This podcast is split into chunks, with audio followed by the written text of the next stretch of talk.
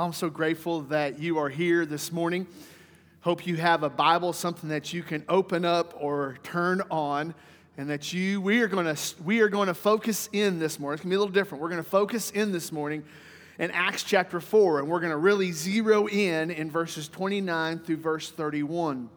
But if you want, I'm going to start in Acts chapter 3, and we're just going to walk through this story to help build the context for where we are going to focus in on at verse 29. So thankful for you, Greg, and those that serve with you, the, the, those that take up the offering, and those that serve every single Sunday morning. I hope, like I said at the very beginning, if you got one of these bulletins, on the back of that, there'll be some notes if you want to follow along as we study through God's Word together. So, Acts chapter 4, we're going to be focusing in on verse 29 through verse 31. But if you want to go back to the beginning of Acts chapter 3 is going to where the story is setting up that takes us to uh, verse 29.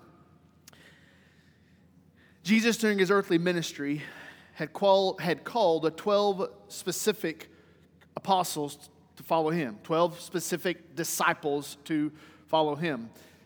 During his crucifixion, Judas, one of the 12, uh, went, went away, committed suicide. So then um, Acts chapter 1 opens up, and you have 11 apostles. He gives the commission to those 11. He ascends back to the right hand of the Father. We've looked at this these last couple of weeks. And so then you have these 11. They get Matthias to be the number 12, but they're like, what do we do now? What's the next step? They start praying. And in Acts chapter 2, the Holy Spirit comes upon them, and the race is on. The church is exploding. People are coming to saving faith in Jesus Christ and there is a great momentum that is taking place. And in Acts chapter 3, and starting in verse 1, the story, if you follow the narrative, the story opens up with Peter and John. And they're going to the temple at the hour of prayer. Just simply translated is you have these two men that say, you know what, we've got a lot of ministry going on right now. We have a lot of needs right now. There's a lot of stuff that we need to be giving our time to, but nothing supersedes our need for prayer. So they're heading into the temple to pray. And if you were to see back there in uh, chapter 3 and verse 1, they're going in to pray. And then the, the, the scripture tells us, the text tells us that there was a man, a lame man a man that was lame in the way that he could not walk, he could not get up, he could not move himself. And the Bible tells us there in Acts chapter 3 that he was a lame man that had been that way since birth. And if you're looking at chapter 4 and verse 22, you will see that this man was over 40 years old. And the Bible tells us in Acts chapter 3 that every single day people carried him and they set him there at the gate going into the temple so that he might beg for food, money, provisions to sustain his life. So Peter and John are headed up to the temple at the hour of prayer and they walk past this man that is there begging for anything that someone might be willing to give him. And as they see him and they recognize the need that is there, there's an interchange that you can go back and look at. But what the result was, the culmination was, is Peter looks at him and says, I don't have any food. I don't really have any money. But you know what I do have? I have the power of God working and using me and working through me.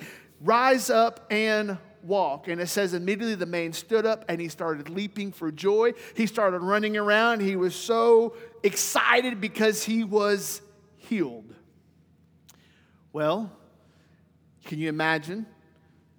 40 year old man, at least 40 year old man, every day you would walk past him, every day that you would saw him, and all of a sudden now he's walking, he's moving, he's running around. It's going to cause a stir. People are going to start to take notice. People are going to go, What in the world happened? So in chapter 3 and verse 12, Peter begins to explain. Now, some people may say, well, he began to preach. Well, part of preaching is explaining the Word of God, explaining the things of God, explaining the words of Christ, explaining the work of Christ. So in chapter 3 and verse 12, Peter just starts explaining okay, you all wonder how this guy is healed. You all wonder about what you're seeing. You all wonder what is going on. Let me tell you about Jesus. So he starts telling them about Jesus. He starts telling them about who Jesus was, what Jesus did, what Jesus is doing, and he is preaching, explaining the word of God to the people. And then it says in chapter 4 and verse 1 and as they were speaking to the people, the priests and the captain of the temple and the Sadducees came upon them and greatly annoyed because they were teaching the people and proclaiming in Jesus the resurrection of the dead. So it tells us in verse 3 so then they arrested Peter and John. They held them in custody overnight. And then the next morning they brought them out and set them before the religious leaders. It says on verse 5 on the next day, their rulers and elders and scribe gathered together. And so they set Peter and John in front of them and say, What are you doing? What are you talking about?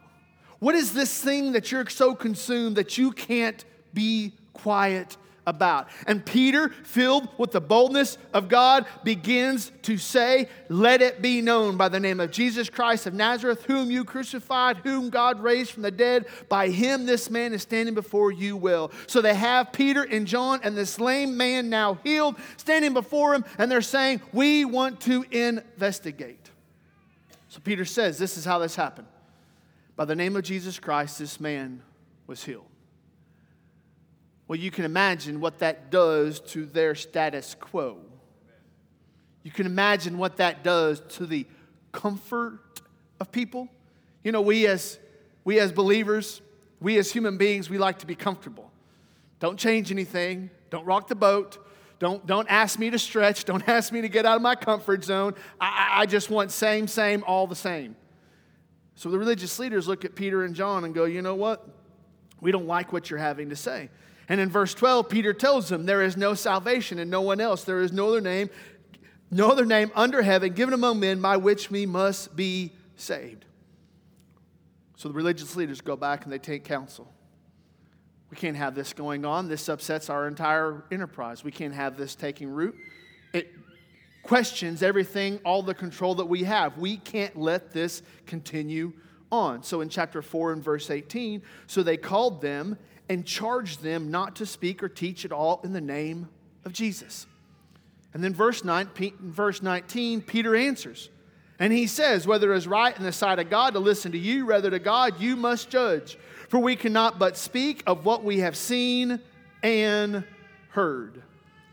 So the religious leaders look at Peter and John and say, Stop talking about Jesus.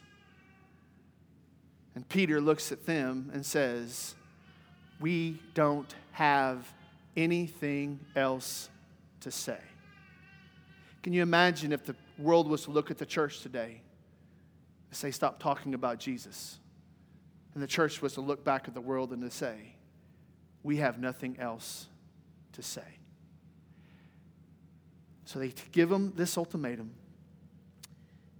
and then it says in verse 21 And when they had further threatened them, they let them go, finding no way to punish them because of all the people, for they were all praising God for what had happened. For the man on whom this sign of healing was performed was more than 40 years old. Well, then we come to verse 23 because now they've released Peter and John. Don't talk about Jesus anymore. We can't explain the miracle. Peter and John say, We have an explanation. We don't want to hear your explanation. Just don't talk about Jesus anymore. Verse 23, the story continues. It says, And when they were released, and I'm going to go and start reading out of my copy of God's word. If you want to follow along out of yours, it says, And when they were released, they went to their friends and reported what the chief priests and the elders had said to them. And when they heard it, they lifted their voices together to God and said, Sovereign Lord, who made the heaven and the earth and the sea and everything in them, who through the mouth of our father David, your servant, said by the Holy Spirit. And then he quotes Psalms 2 why did the Gentiles rage and the peoples plot in vain? The kings of the earth set themselves, and the rulers were gathered together against the Lord and against his anointed. For truly in this city there were gathered together against your holy servant Jesus, whom you anointed, both Herod and Pontius Pilate, along with the Gentiles and the people of Israel, to do whatever your hand and your plan had predestined to take place. And now, Lord, look upon their threats and grant to your servants to continue to speak your word with all boldness. While you stretch out your hand to heal, and signs and wonders are performed through the name of your holy servant, Jesus. And when they had prayed, the place in which they were gathered together was shaken. And they were filled with the Holy Spirit and continued to speak the word of God with boldness. I come to verse 31, and I wonder what that must have looked like. I wonder what that must have been like. Growing up back before it was called the Oklahoma Science Museum, is called the Kirkpatrick Center. And when you would go in there, there was a particular room that would sim- to uh, simulate a earthquake. And so you would go in there, and they had the TV screens, and you would stand on this little movable floor, and you had the sounds, and it was supposed to simulate like you're out in California. That's why a bunch of people have left because tornadoes are a lot better than earthquakes, so you can see them coming. So, but the idea was you would go in there, and it was a very an 80s style but you would stand on this movable floor, and the floor would start moving, and you would see, you know, like the highways and the buildings all crumbling, and, you, and you'd hear the noise, and they're like, that is what it's like to be in an earthquake. I think it pales in comparison to what it must have been like to be in that room when the place was shaken. Not by a tornado, not by an earthquake, not by anything of a natural sense but in a supernatural way when the Holy Spirit got a hold of the church and indwelt the church and filled the church, there was a shaking that was going on, and it resulted at the end of verse 31 that they continued to speak the word of God with boldness.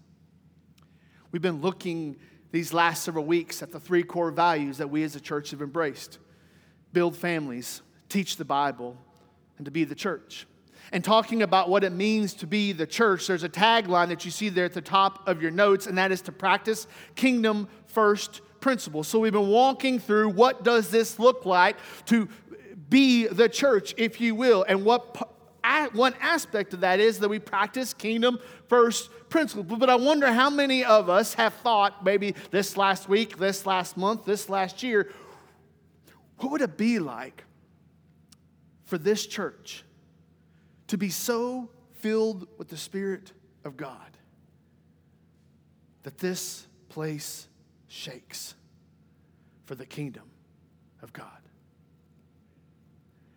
We can come in and we can just say, let's just maintain, let's just keep the lights on, let's just, let's just survive. Take a couple of wins, take a couple of losses, let's, let, let's, just, let's just persevere. Or we can say, we have everything God has told us we need to advance the kingdom of God. If you go back up to Acts chapter 4 and you look at verse 4, as Peter is preaching, Peter is preaching and explaining this what is going on. The people are listening. The religious leaders come and say, You're going with us, you're being detained. And in verse 4, it's, a, it's such a cool passage because it says, But many of those who had heard the word and believed, the number of the men came to about 5,000. The Bible tells us 5,000 people got saved, not because of the building, not because of the people, not because of some emotional movement, but because they heard the word of God. And sometimes I think, church, we get more excited about the things of this world than we do about the things of God. There's a few seconds left in the game last night all the commentators were like, oh, Texas is coming back. Texas, oh, blah, blah, blah. and the camera was showing, they were showing Texas fans and they're saying OSU fans. And I'm gonna, I'll be honest with you, as an OSU fan, you, you, you always have a little bit of trepidation. You've been disappointed so many times, and you kind of hate to get your hopes up this time. But as they're doing it, and, and, and, as that quarterback threw the pass and it went off the receiver's hands and it fell into the hands of the secondary for OSU, the interception, and he runs a little bit, I'm like, dude, just fall down. Stop, stop, stop. And he ran for a few, he ran for just a little bit, and then he fell down, and then the camera panned to the crowd, and the crowd was going crazy.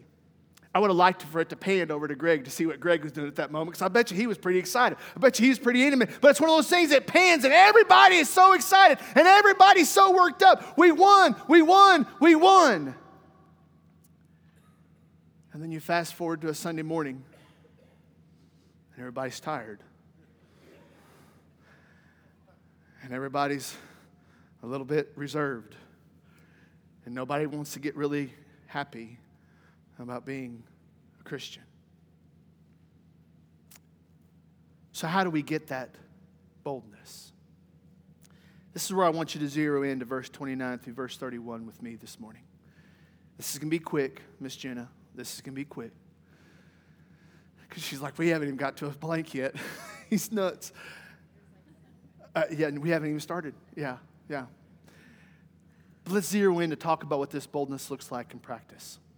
Three prayers that I want to point out to you that they we see here in the text that I hope you will see with me in the text. Three prayers that they prayed that the result was verse 31 the first prayer that I want you to see with me that they give. It's not three separate prayers, it's one long continuous prayer, but maybe maybe aspects of their prayer, marks of their prayer, traits of their prayer. The first one I want you to see is their prayer for devotion.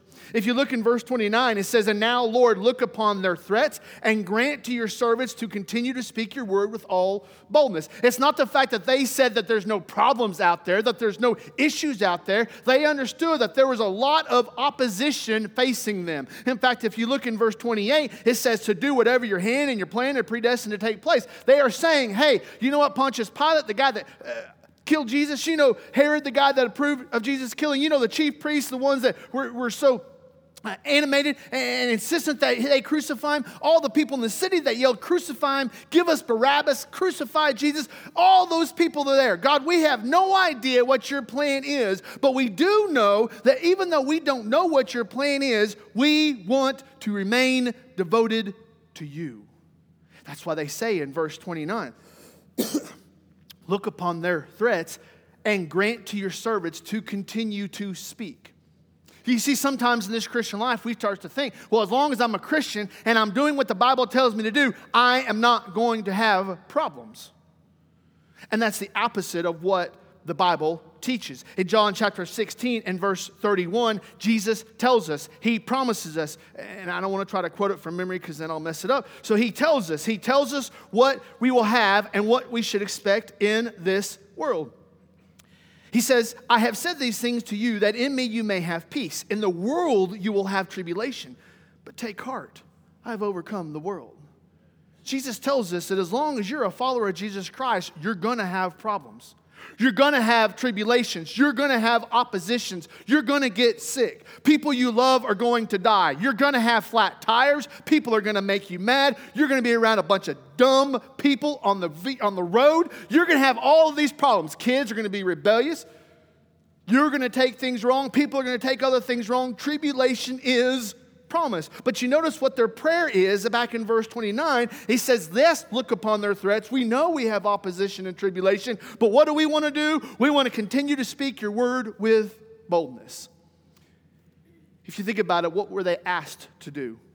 If you go back up there to verse 18, it says, So they called them and charged them not to speak or teach at all in the name of Jesus. Notice the religious leaders didn't say, You can't meet.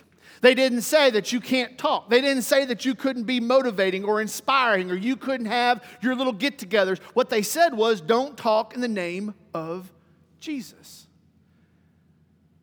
And whether we recognize it by name or not, you and I are constantly being tempted to compromise the Word of God. We're constantly being tempted to say, well, yes, you can have religion. Yes, you can have God. Yes, you can have Christianity, but don't stress what it means to be holy, what it means to be sanctified. And I want to remind you this morning that compromise is never satisfied. Compromise is never satisfied. Well, how do you see that, Spence? Well, come to my house. I've got a little four year old that he says, Daddy may have a cookie. Sure, you may have a cookie. Daddy may have another cookie. Daddy may have a third cookie as long as I keep feeding that four year old cookies, he will never be satisfied. It's always, I want, I want, I want, I want. And so many times we start to think, you know what? I'm just going to compromise with the world a little bit. I'm going to budge with the world a little bit. You know, what? I'm just going to give in a little bit. I'll soften a little bit. And the world never says that's far enough. The lie that's out there today of tolerance, that we must be tolerant of other people. Tolerance is only good as long as you're getting what you want. So, all those out there that say that we should be tolerant of other lifestyles and other beliefs and other opinions, if you listen to them, they want us to be tolerant of them, but they have no toleration for us. That is not tolerance. That's a demand for us to capitulate and compromise. So, right here, what the servants, what the disciples, what the church is praying, they are praying not can we compromise and be more appealing to the world. They're saying we want to be devoted to you. And why can they say that kind of prayer? Because they had faith, and faith precedes devotion. Where do you get that from, Spence? Well, let me read for you out of Hebrews chapter 11. Hebrews chapter 11, it's known as the faith chapter, the whole of faith chapter. Let me read for you quickly. It says there in verse 32, and what more shall I say? For the time would fail me to tell of Gideon, Barak, Samson, Jephthah, and David, and Samuel, and the prophets. Listen, who through faith conquered kingdoms, enforced justice, obtained promises stop the mouth of lions, etc., etc. And if you're looking the preceding verses there in chapter 11, it kept saying Abraham through faith, by faith. And it says all these people, they acted, they served, they did these things, these works to God through faith. It began with faith. And our devotion to God begins with our faith in God. And if we don't have the faith that God is enough, that God has it, that God is in control, and that God's word is sufficient, then we will not then carry out the devotion that is required. Because so many times we get hung up on this idea of being devoted. Well, I'm devoted because I go to church once a week. That is not what the Bible calls devotion. You see, what the world will do is they will dangle distractions, they will dangle possessions. They will dangle the dollar to distract us from devotion. And the world is always saying, hey, be devoted to this. You need this, but you know what this is going to cost you? This is going to cost you devotion to the kingdom of God. So we start to think, well, I've got to have this job. I've got to have this hobby. I deserve this. I'm owed this. It's not hurting anything. And the next thing you know, our devotion is being chipped at piece by piece by piece. But then there's another aspect, but it builds on this idea of devotion. Verse 29 And I'll look upon the Lord, or now, Lord, look upon their threats and grant to your servant to continue to speak your word with all boldness. Verse 30 While while you stretch out your hand to heal, and signs and wonders are performed through the name of your holy servant, Jesus. Notice the second aspect of what they're praying is not just for devotion, but they're praying for unction. Now, unction is not a word that you're going to hear a lot, and some of you may go, What in the world is unction? Unction is an awesome, awesome word. If you were to look it up in the dictionary, just a simple definition, it is divine or spiritual influence upon a person. Another way to define it is a manifestation of a spiritual inspiration. It's this idea when Peter and John are preaching, proclaiming the word of God, and the religious leaders, they set them in front of them and they're like, man, these are just common, uneducated men. What, what, what, what's so special about these guys? There's nothing special about the guy, it's something that's special about their Savior. And it's the idea that this unction comes upon them. And so they're looking and they're praying to God and they're saying, God, we want to speak your word as you work through us. We want to speak your word. And so they're praying. They're praying for this unction, this manifestation of the Spirit, this spiritual anointing that just washes all over them. Some of you young men are going to go through this phase where you start to get this body spray. and nobody tells you how much is enough. So, since you don't shower but probably once a week, you think if a little will work, a lot will do better. And you'll just bathe in this stuff. And it'll be all over the place. And you'll walk in, and everybody will smell Mr. Axe has come into the room. And some of you, some of you young, ladies, you're, you're the same. I, I drive a school bus sometimes in the morning, and I can always tell the distinct fragrance when somebody gets on the bus, they, I mean, it's all over the place. But it's an aroma, it's a fragrance that people can tell. That's what they're talking about when it comes to unction is that the Holy Spirit is so much upon you that people can see it, people can smell it, people can hear it, people can tell it just by looking at you that it's not you, that it's God in you. And that's what they're praying for. They're praying for this unction. They said, while you stretch out your hand to heal and signs and wonders performed through your name, the Holy Servant Jesus. They said, we want to be so consumed with you that not only we are speaking God's word, but we want to be used by God. That's what he's saying in verse 30. God, use us. You have these faith healers today that say, Well, I have the power to do this. I have the control to do that. So you go to some Benny Hinn garbage, and Benny Hinn gets up there and pop, and you fall down. That contradicts the Word of God. Notice it says in verse 31 while you stretch out your hand to heal, and signs and wonders are performed through the name of your holy servant Jesus. Yes, does God use human agents to carry out the work of the kingdom? Absolutely. But who is ultimately doing the healing? God. How is it being done? Through the name of Jesus not because of a person's power or because of a person's ability. So they say, Give us this unction. As we speak God's word, may we be used by you for what purpose? To serve the kingdom of God. It all comes back to this idea that they wanted to serve and advance the kingdom of God. So they're praying for this unction because they said, We want to serve you. A lot of times we go into the situations and all we care about is what we get in return. What's in it for me? What do I get out of this situation? I want this, I want this, I want this, I want this. And there's even some people that come into the church and they begin to evaluate the church based upon the ministries of the church, based on the programs of the church, based upon what the church has to offer. Well, I'm looking for a church XYZ like you're shopping for a house. There's not a perfect church out there. And this church has lots of rooms to improve, to grow, to better minister to this community and better minister to these people. And it's not that we're looking at you and saying we've got it all figured out. No, we are always in one state of maturity and growth of another. But at the same time, the question is not how can I come serve the kingdom of God? It's how can they come and serve me?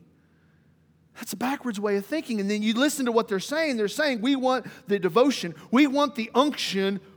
Why? Well, you see up there in verse 29 it's the same as you get down there at the last part of verse 31. So that we might continue to speak your word with all boldness. So they were praying not for just devotion, they were praying for unction. And thirdly, they were praying for boldness. Now, what is this boldness? How do we understand this idea of boldness? I put there in your notes, boldness is just simply to mean that they had an assurance, they had a, they had a confidence, they, they were able to say things plainly. There wasn't they had to be all, all slick about their things. They weren't using cups and balls and they weren't doing shifting mirrors. They wanted to say, God, may we have the clarity and the articulation to go to your people, to go to the people around us, and to clearly, boldly, with all confidence that what we have is true, that the only hope that we have is in Jesus. And the only message that we have is that Jesus saves. It's this idea that he comes in and they're, and they're praying, and when they're coming to God, they're not saying, God, would you please give us a, a 10 step program? God, would you please give us a, a, new program? God, would you please give us new ideas? May we have uh, bit different abilities? No, they had one hope. Everything they had was built upon one hope, and that was God working in them through the name of Jesus Christ. That was their only hope. That so they were desperate. They were desperate for whatever it was that God wanted to do with them. They knew that the Satan was out there working in the world. They knew the temptations were present. They knew all these things were taking place, but they said, We've got one hope, and that is Jesus. And then they had one message. The only message was, you're not good enough by yourself, and you need Jesus. You need Jesus. And that same message hasn't changed in 2,000 years. Every single one of us in this room, the greatest need that we have is a right relationship with Jesus Christ. Every single one of us, the only, the greatest thing, and at the root, what we need is a right relationship with Jesus. And we go outside of these walls and we're looking at people and we can do community service projects and we can be an outward facing church and we can go and care to the minister and to the needy and to the poor and we can do those things and that is great and that is good and that has its place. But let us understand that people outside these walls, it's not that they need to be fed, clothed, housed, or educated. They need a right relationship with Jesus. First and foremost. Now, if we introduce them to Jesus through some of these compassion ministries, fine. But at the core, at the base, they need a right relationship with Jesus. And so the disciples and the church are sitting there in these verses and they're looking at the world and they're saying, we can say a lot of things that might be good and right things. But the world doesn't get upset when we just talk. The world gets upset when we talk about Jesus. Yesterday at the service, there was a young man that I hadn't seen for a number of years. Catching up a little bit, and I said, well, Where do you go to church? And he named off a, a little more, more prominent church down in the metro area. I said, Oh, yeah, you, you like going down there? And he's like, Yeah, they got good coffee. Okay. So the only reason you attend that church because they got good coffee. Missing the point. And if that's the only thing that he can say about that particular church, maybe the church is missing the opportunity to explain why they're there. And, brothers and sisters, sometimes we can start to think that we will interject Jesus later. We'll talk about Jesus later. We'll address Jesus later. But the reality is, is we keep pushing it aside and we may never get down to it. So notice they prayed for devotion. We want to be devoted to you. And kind of the way I think about it is, is they're looking at, they're praying to God and they're saying, God, we want to be devoted to you so that your unction will come down upon us, so that we will then have a boldness to go out to them. Now you may say, well, Spence, we want the boldness. We want the boldness as a church to go out and to reach this community with the name of Jesus Christ. That is great. Have the boldness. But where does the boldness come from? The boldness comes from the unction of God. And where does the unction of God come from? It comes from our devotion to God. Now, I'm not saying that it's all dependent that God is waiting for you to be devoted. What I'm saying is there's a recipe and there's a step by step process that we see in the text that when we get devoted to God, the favor and the blessings of God come down upon us, and then we go out to other people. So if you're saying we don't see the boldness, we I, we're not having the boldness, we're not having the effect, this church is not having the reach that we wish it to have. Why? It's because we don't have the unction. And if we don't have the unction, then is that saying something about our devotion? Well, it's the preacher's responsibility, it's the deacon's responsibility, it's the Sunday school church's Sunday school teacher's responsibility. Notice, notice, notice here in the text, they were all praying. Verse 23, when they were released, talking about Peter and John, they were released. Verse 24, they had told it to their friends. It says in verse 23 and in verse 24, and when they heard it, they lifted their voices together. There was a unity amongst all the people in the church there in Jerusalem that we are all a part of this. Which means that every single one of your devotions to God matter. Which means that every single one of our personal walks with the Lord matters. Which means that one of the easiest way for Satan to tear down the church is one by one. So it's no accident. It's no accident if you're dry and distant from the Lord. It's no accident if you're struggling in your walk with the Lord. It's no accident if you feel like I'm the only one and I can't say anything, but I'm going through all this stuff over here and I don't really don't know what to do and I really don't have a lot of ideas. I'm just going to try to gut it out, all these things, and we start to think that we're isolated and we're all by ourselves. No. Satan just knows that if he picks us off one by one by one, he tears us down eventually. So, what do we do about this as the church? What do we do? First point of application I would give you this morning is that we need to be more devoted, more, more, more devoted to the spiritual than the secular. We need to be more devoted to the spiritual than the secular. I don't want to be legalistic here. But when it comes to your calendar, and there's something that we're going on as a ministry of the church, and more often than not, you cannot participate because of a hobby.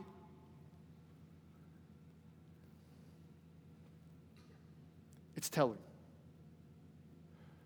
Or when the opportunity comes and says, hey, this need has arisen in the ministry of the church, but I can't because my schedule is so tight, I have no room to serve.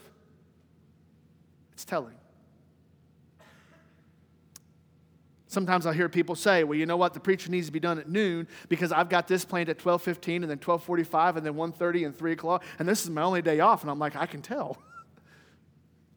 You're busier today than you were on Thursday. But it's one of those things that we, we schedule this thing out. And what happened? What would happen if the, if the unction of God would fall upon this place? We would all get all kinds of bulb coming on, and all of a sudden we were like, let's go talk to people. I, I can't. I got to be someplace at 12:15. I can't. Because we get more devoted to the spiritual.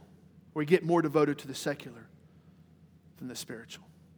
The second point of application is are you desperate for unction? Are you desperate for unction? They had a desperation that they, because they knew of the opposition around them and because they knew of the danger around them, because they knew of the power of the world around them and the temptations that were there, they said, God, we need your anointing. We are not enough by ourselves. And so they were desperate for this unction. And then lastly, they were radical in their message. So, if we're going to apply what it looks like to be the church, then we need, we must, we have to be more devoted to the spiritual than the secular. We must, we have, we need to be desperate for the unction of God. And we, we need to be radical in our message. Now, what does this word radical mean? Just quickly, this rad- word radical means a person who holds or follows strong conviction if you decide to stand with this, you're going to increasingly become out of step with the world. Increasingly, you're going to become one of them. There's a school board meeting in Stillwater, Oklahoma. Part of the video was captured. One of the parents was there to object to a book that was found in the library. You can find the video online do not encourage, I do not recommend it. But you can find this video online of this parent that is coming, and they have three minutes to address the school board there. And he starts to read from the book graphic language, pornographic language, ungodly language. He goes on to explain to the school board that this cuss word was found so many times in this book. This cuss word was found so many times in this book. This cuss word was found so many times in the book. Why do I bring it up? Because, brothers and sisters, we start to think that because we're in Oklahoma and we're not on the East Coast or the West Coast, it's not a thing here. Yes, it is. And it's not something that you and I need to get up and we need to shout and say, You're wrong, you're going to go to hell, you're so bad, you're so evil. No, we just need to stand on the truth of God's word and we need to understand that what people need is Jesus. And the greatest way to show them Jesus is to be devoted to God, to let the unction come down upon us so we have the boldness to go tell them. So it starts with our devotion. It starts with your devotion, it starts with my devotion. And if we're not devoted, then how do we expect to have the unction? Would you bow your heads with me?